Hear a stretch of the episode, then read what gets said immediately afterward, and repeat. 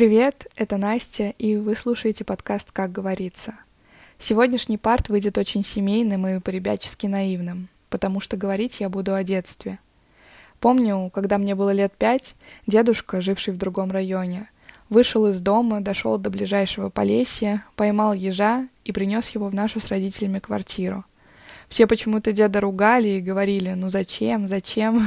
А я смотрела на этого ежика и была вне себя от счастья. Ежу налили молока, деду выпить, и вскоре оба ушли. Еж в лес, а дед домой.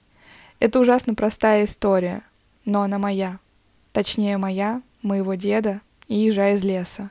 И было бы глупо, когда речь заходит о самых счастливых воспоминаниях из детства, толдычить только о себе. Поэтому я спросила вас, и вы откликнулись.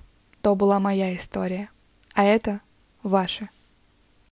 Когда ты спросила про самое счастливое воспоминание из детства, моей первой мыслью была сцена.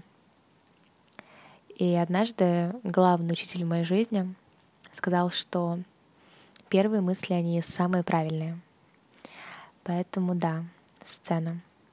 Даже конкретный эпизод на сцене. Это было выступление. Мы танцевали один из моих любимых номеров — очень техничный, очень чувственный. И сами минуты выступления я даже не помню.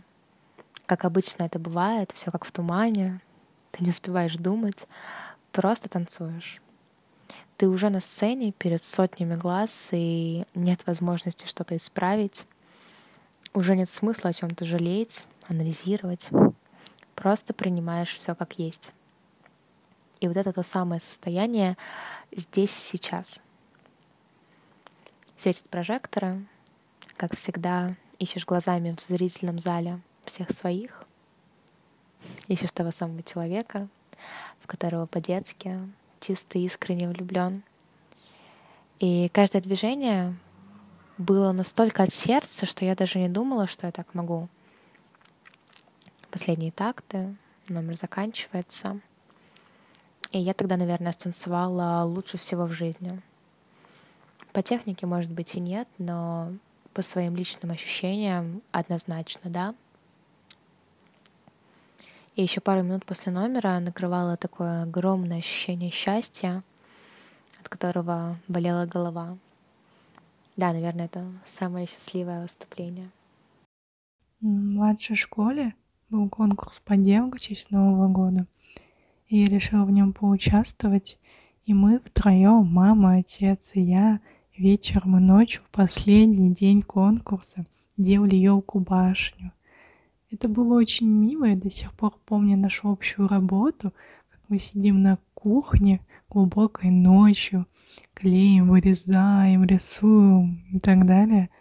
Потом стало уже совсем поздно, меня отправили спать, а родители до самого утра доделывали эту елку, хотя им нужно было на работу, и затем я занималась этой елкой второе место по школе.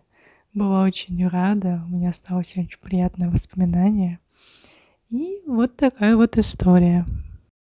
Одно из счастливых воспоминаний у меня, как мы с семьей ездили летом к родственникам в Кисловодск. Мне было лет пять примерно.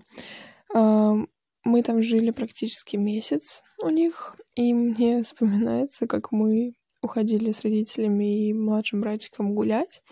Там была такая холмистая местность, и мы часто поднимались куда-то в гору, высоко, и там росло много, много абрикосовых деревьев с плодами такого ярко-оранжевого насыщенного цвета. Тогда я помню, ими очень объелась. А, было прям кайфово. Мы так много смеялись, гуляли папа постоянно там шутил, прикалывался над мамой, там на спине нас катал. Играли в догонялки с братиком. В общем, прям такое детское кайфовое воспоминание. Я вспоминаю вечера у бабушки в своем доме, особенно зимние. Внутри одной из комнат стоял старый сервант с зеркалами. Его дверцы были позолоченными, а в бабушкиной комнате находился большущий сундук с новыми вещами, которые никогда не распаковывались. Я спал в темной комнате. Мы ее так называли из-за тусклого света. Мне там снились самые лучшие сны. У бабушки в доме я часто представлял себя Пушкиным, читал сборник его сочинений и фантазировал. Мне было шесть, на Новый год я ждал машину. Родители, как и подобает настоящим родителям, все время прятали подарки. А я, как и подобает настоящему ребенку, упорно пытался их найти. И вот, в один из дней за холодильником я нашел не машину, а школьный ранец. И очень сильно расстроился. Впоследствии оказалось, что этот ранец был доверху забит сладостями. И машину мне, кстати, все же подарили. Последнюю историю рассказал мой папа, и я взяла на себя смелость ее прочесть. В данном выпуске вы не найдете какого-то глубокого смысла, но, как показывает практика, все самое важное и нужное заключено в простоте. Чтобы позволять себе быть счастливым, не нужно быть маленьким. Новые лучшие воспоминания мы вольны создавать прямо сейчас, чтобы через 20 лет я задала себе и вам тот же вопрос, и мы бы обязательно нашли, что ответить.